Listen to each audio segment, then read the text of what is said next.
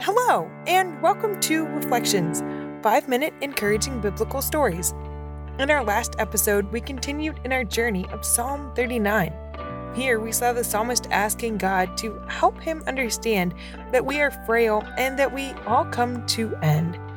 We are nothing without the love and care, grace and mercy, and salvation of our Father, saving us, dying on the cross, carrying all our sins so that we could be set free, having worth and meaning in our lives, and spend eternity with Him. The psalmist tells us straight up how we are just pride and emptiness when we are at our quote unquote very best.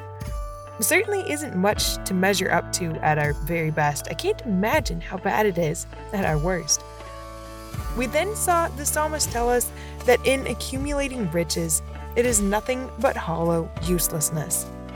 So, with all that in mind, and knowing that we are each nothing on our own or in our own power, we see that the psalmist waits on the Lord and hopes in Him. Our Father knows each of our needs and talents, uses them as He knows best, and provides for us. Though it may not be on our timeline, as we wait for Him to work and move, have hope because He has already proven how much He cares for us and has already set us free. How much more will He therefore care for us in the daily bread that we need? Let's turn now and see what else we can learn from Psalm 39. Psalm 39 8 Deliver me from all mine transgressions, make me not the reproach of the foolish. I was dumb, I opened not my mouth, because thou didst it. Remove thy stroke away from me. I am consumed by the blow of thine hand. When thou with rebukes dost correct man for iniquity, thou makest his beauty to consume away like a moth. Surely every man is vanity. Selah. Hear my prayer, O Lord, and give ear unto my cry. Hold not thy peace at my tears, for I am a stranger with thee, and a sojourner, as all my fathers were. Oh, spare me that I may recover strength before I go hence and be not moved. If you think about David's life and the things he went through, these verses do make sense. But let's also look at it from a personal application perspective. These verses open with asking God to deliver us from all our transgressions. It feels like, in a way, asking for forgiveness and asking God to help us with the weaknesses of sin or that we have a tendency to fall into, with a humble but also sweet request to bring before the Lord, asking that He provide mercy for them. I know for me it can be so difficult to admit where I'm weak, so this is a challenge for me for sure.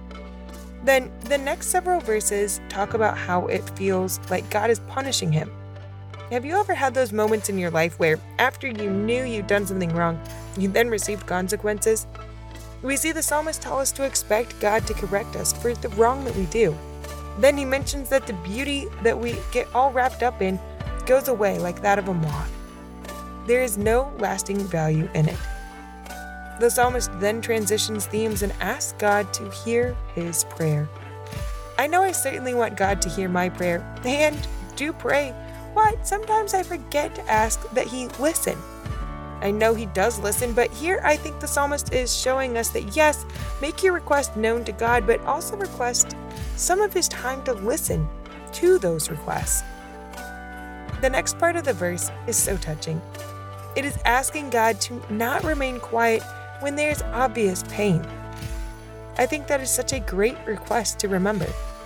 That we can very much ask our Father to come alongside us in those moments of pain and pull us through. We do not have to bear things alone. He is there for us and with us each step of the way. We can ask for His assistance. The psalmist then goes on to mention how, like generations before him, he is a visitor. What an interesting concept that before our Father, the psalmist mentions we can be considered visitors. I love this last verse, asking God to provide us with strength before we go out. Before you do anything or leave your house, embark on an endeavor, do you ask God for strength and the ability to accomplish that goal?